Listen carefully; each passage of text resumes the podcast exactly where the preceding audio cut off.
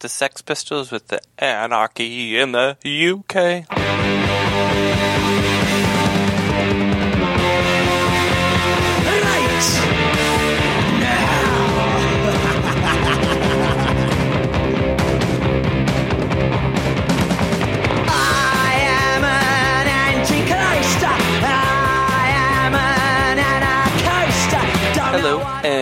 Welcome to Marxism Today. I'm Tony Schmidt, And I am Red Wagner. and today we are going to be discussing uh, something that's actually been suggested to us uh, by a couple different listeners um, anarchy.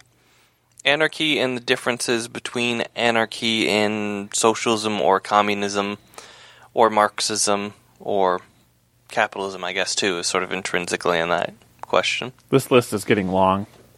Yeah, that's kind of a long list. I'll, I'll give my attempt at a good brief definition of anarchism. So, anarchism is a far left position, if you want to go with the right left political dichotomy, I guess.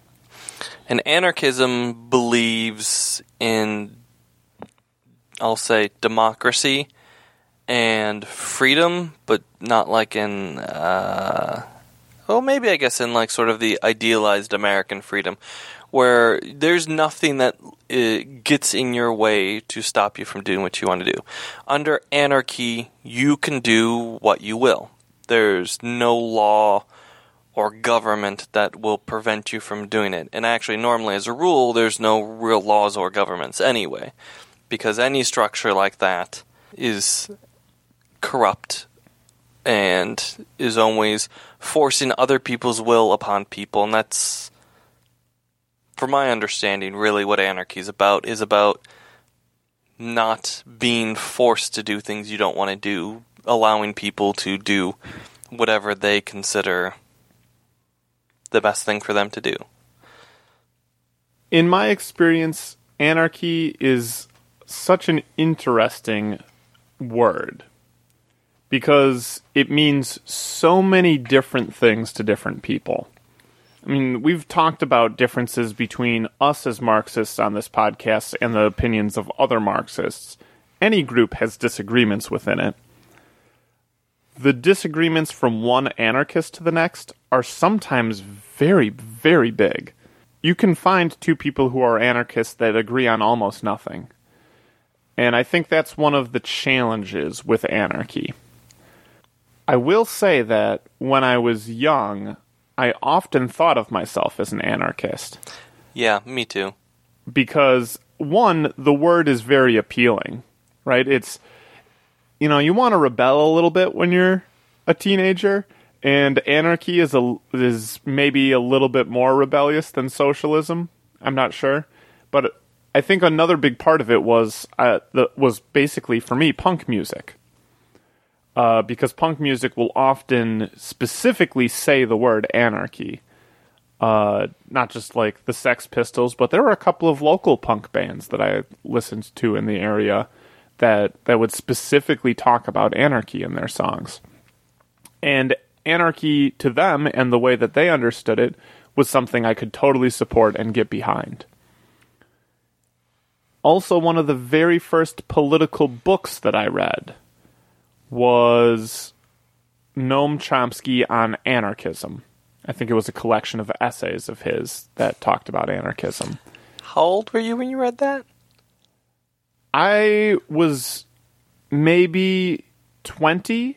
Okay. I mean, I really didn't get involved in politics when I was young. No that's fine i was just waiting for you to be like oh yeah when i was 12 i'm like we should read some chomsky yeah, no, I was not reading Chomsky when I was 12. I was basically, I didn't even know, I didn't pay attention to any politics at all until I was probably 17 or 18.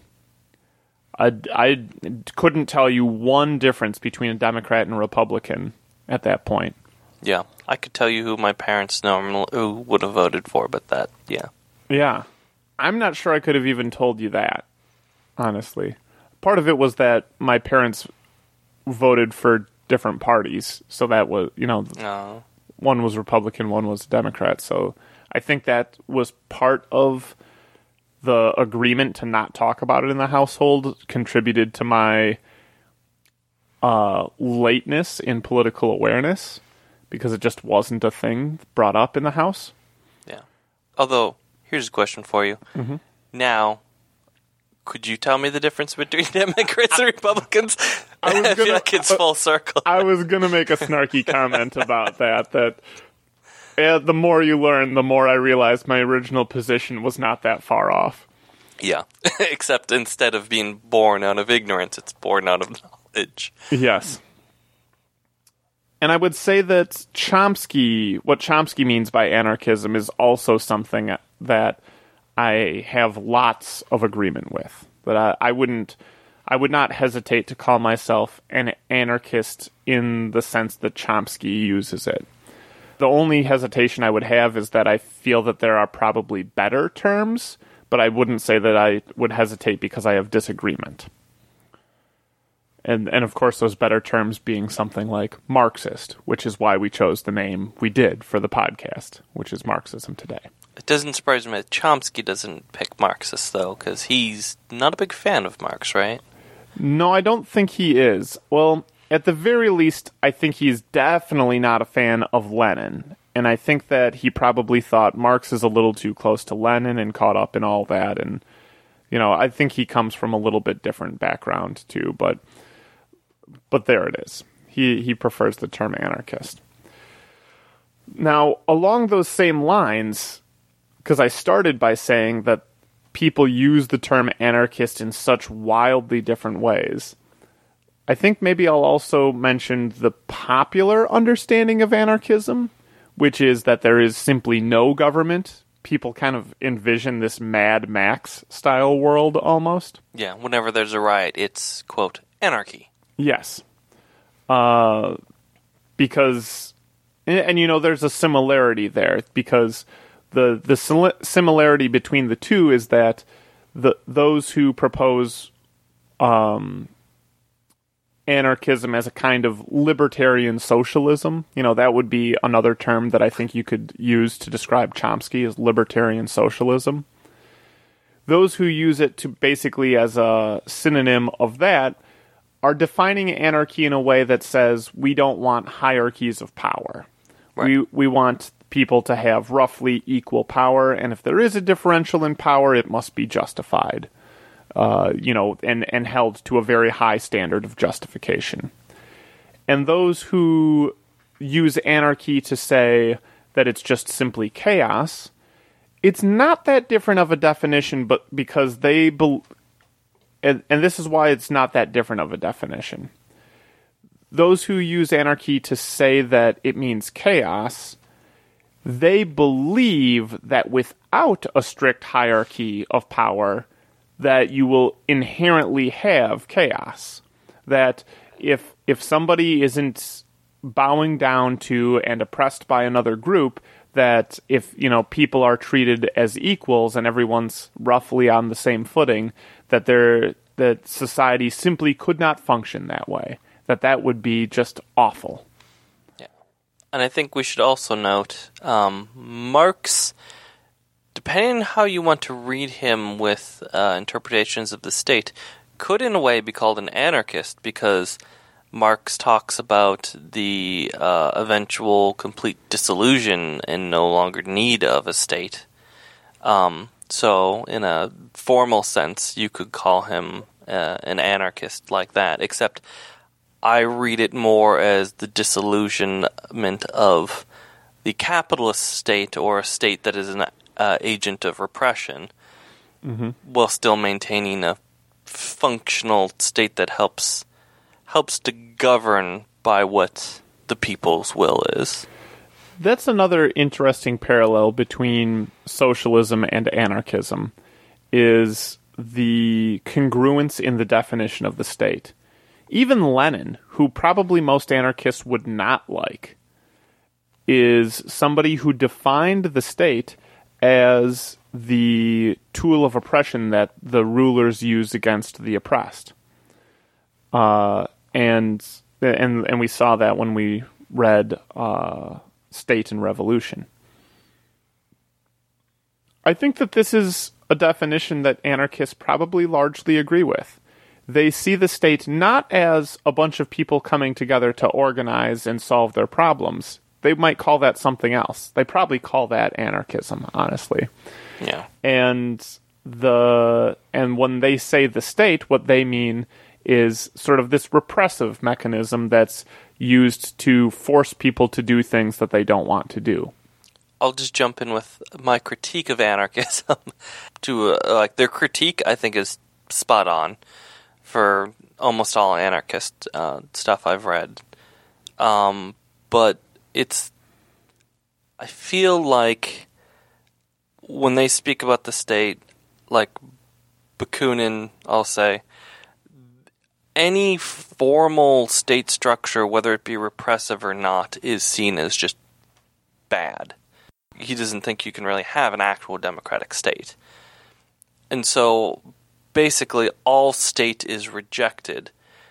And while I'd maybe be open to experimenting with that sort of uh, thing if we ever have a revolution, you know, to see what people want, I, in my mind, don't see a way that you can get rid of completely just basic administrative functions and coordin and you know coordinating like just the distribution of goods because if everybody's allowed to do what they want which is fine i'm not i'm not against letting people do what they want but if say you have farmers and all the farmers can just do what they will they'll just grow what they want and maybe they won't grow enough maybe they'll grow too much Mm, but they won't necessarily be able to meet the needs of everybody in mm-hmm. society without some sort of state to coordinate. In fact, that's basically what capitalism is.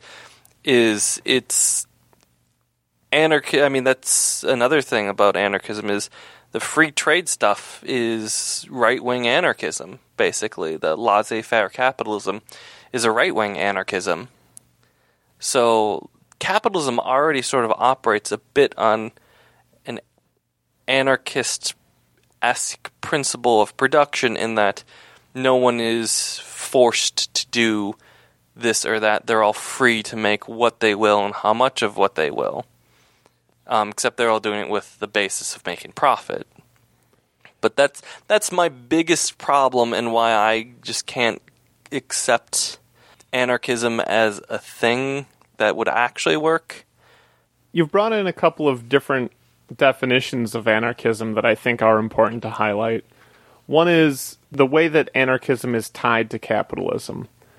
There are a couple of Marx quotes that refer to capitalist production as the anarchy of capitalist production because the producers are not coordinating with each other. Within one firm, they are, but between firms they aren't, and therefore you have the anarchy of production where if everyone decides to cut back on the production of a commodity, we could end up with a shortage, and if every firm who produces a particular commodity decides to increase production, we could end up with uh, a too great of a surplus for that commodity. And, and and therefore we have an inefficient system. You know that's kind of Marx's point when he talks about the anarchy of capitalist production along those same lines, anarchy has is a word that is sometimes claimed by pro-capitalists, like you mentioned. I think you called it right-wing anarchism. Some folks will call it anarcho-capitalism. Yeah, I've seen that. Which is very funny because, some, like I said earlier, there are some folks that use the word anarchism to mean something roughly equivalent to libertarian socialism. And those folks have probably very little in agreement with the folks who call themselves anarcho capitalists. The people that call themselves anarcho capitalists are coming from the stance that they believe no one should ever tell another person what they can and cannot do, which I think has a lot of appeal, especially when you're young. Uh, just in general, has a lot of appeal. Yeah. Here are some basic examples, or at least one basic example that I think highlights this. You were mentioning the coordination of production earlier. You know, we might produce too much, we might produce too little. I think here's an even, uh, a, or just another way to think about it. What if we have anarchism and we say, okay, you can produce whatever you want and you can sell whatever you want. You know, it would it would be authority to tell you that you can't. Well, what if it turns out the thing that you're selling as food is actually poison?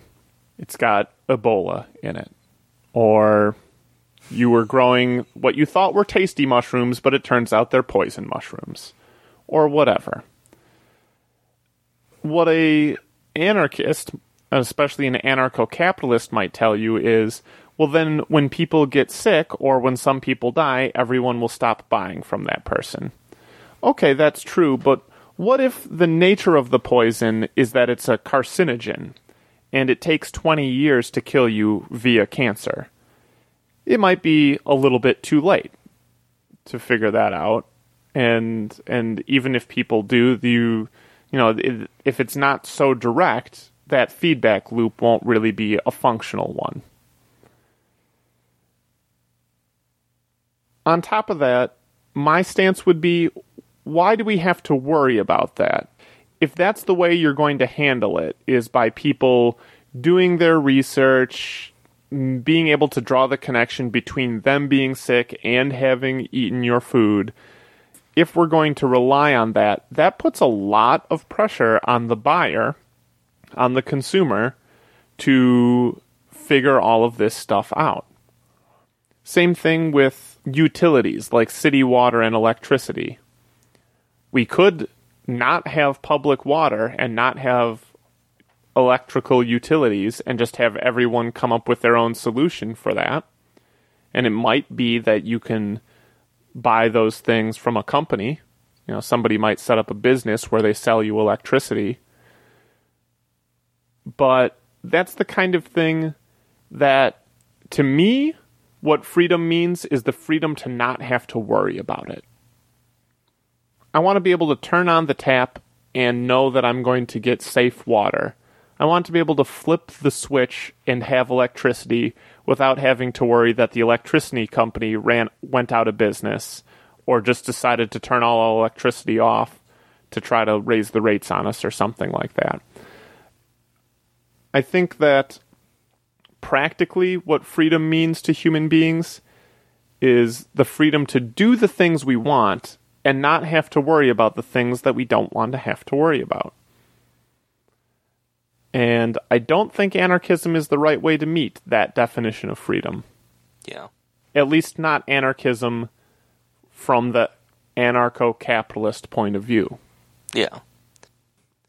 I guess I sort of jumped us right into critiquing anarchism. I, I want to stress that, you know, I'm not.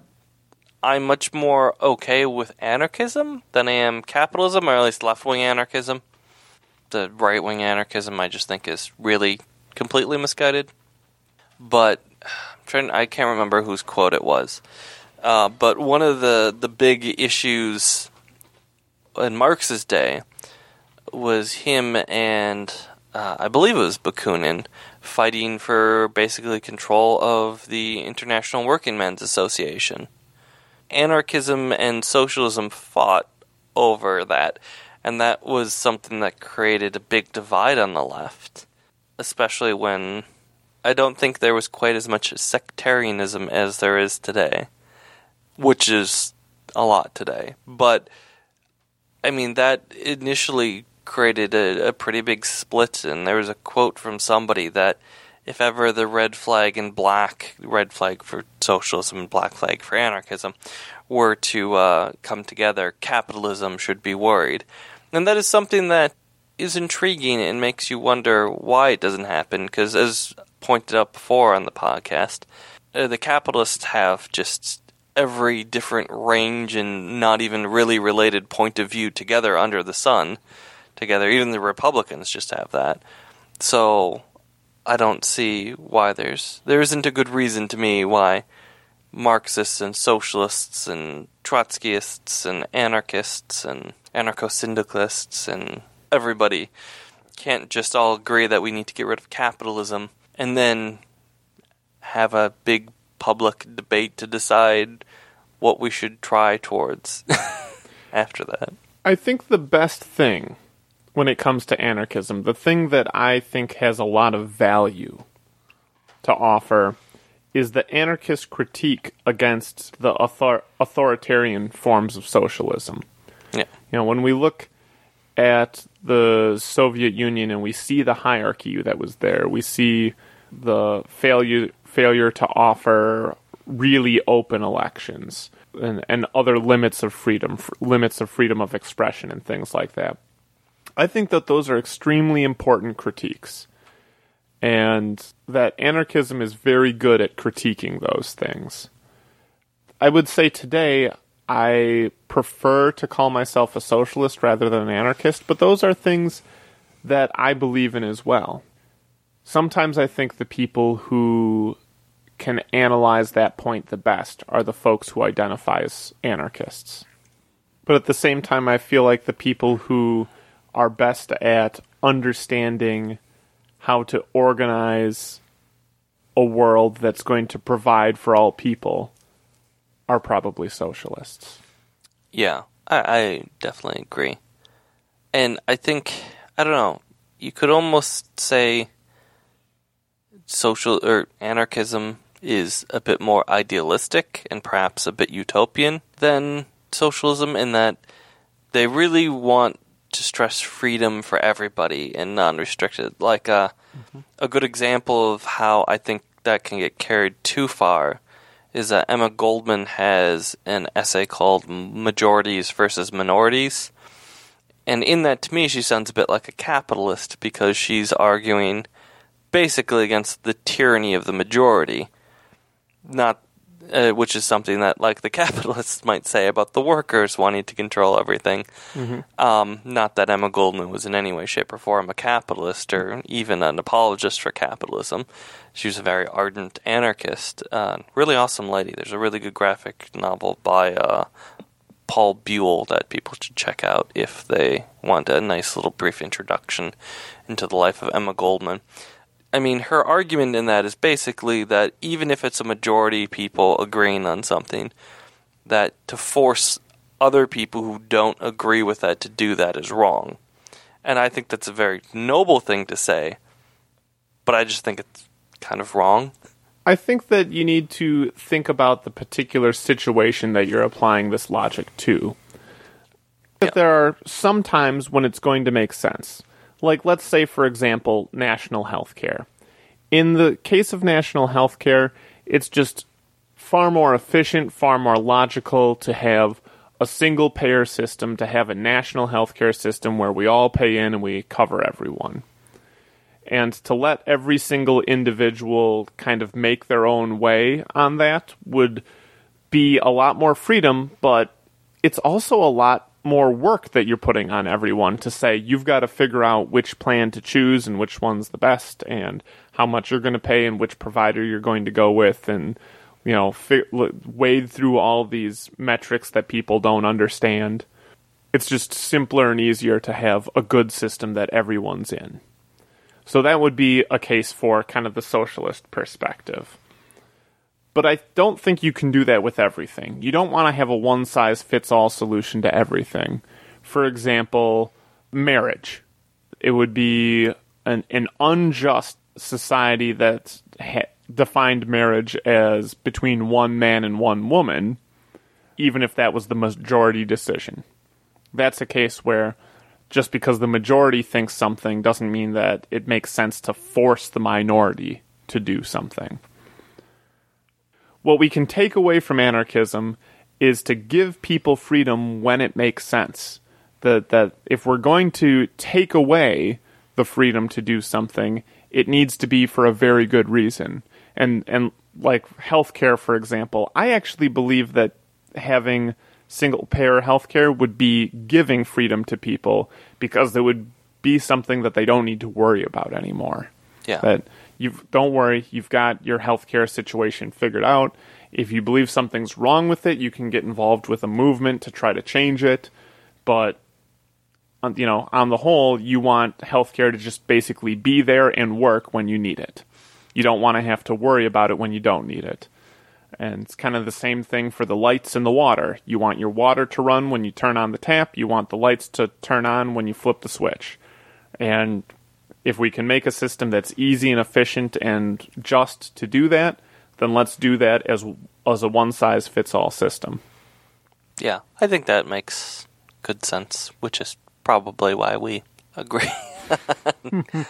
Who are your favorite anarchist authors? Um, well, I've only read Emma Goldman and Mikhail Bakunin, and I, I like Emma Goldman a bit better. She's a, got a bit more uh, zazz, I'll say. Did you read what was it, the essays on anarchism? Yeah, I just read a, a collection of, I think it's called Anarchism and Other Essays. It was just a nice collection of different essays. I read that by her years ago. Have you heard of Murray Bookchin? Oh, yeah, yeah. I've read a book of his, which is a collection of articles as well. I I found that I largely agreed with him. And of course, Chomsky. I've read Chomsky. Yeah. Yeah, I, I think um, there's a lot of good stuff to be learned from anarchists. And I also think we should really, really stress that we are not capturing in any way, shape, or form all of anarchism, just like we don't capture all Marxist and socialist thought. So, you know, if you're an anarchist and you listen to this and we failed to represent your views on it, it's not because we are malicious or uh, just think anarchism is one little thing. We understand it's a lot broader, but especially for just covering it in a brief period, just cutting down a bit and simplifying. You know what they deported Emma Goldman uh, after uh, World War One because she was not uh, born in the United States, so they deported her to the USSR with a lot of other uh, lefties. Well, because she's from her family was from Russia originally. And she came when she was a kid, and that's one of the things they did to get rid of lefties is they just deported foreign-born ones, Hmm. I did not know that.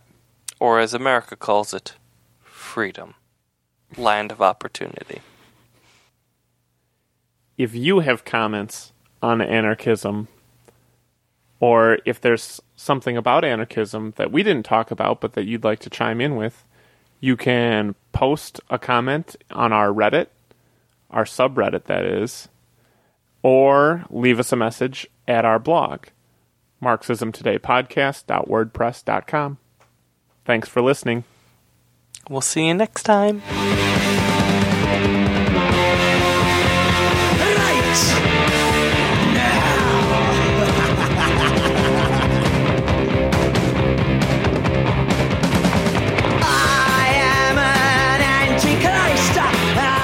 Don't worry, folks. A badger is trying to dig through the wall and attack us. We're okay.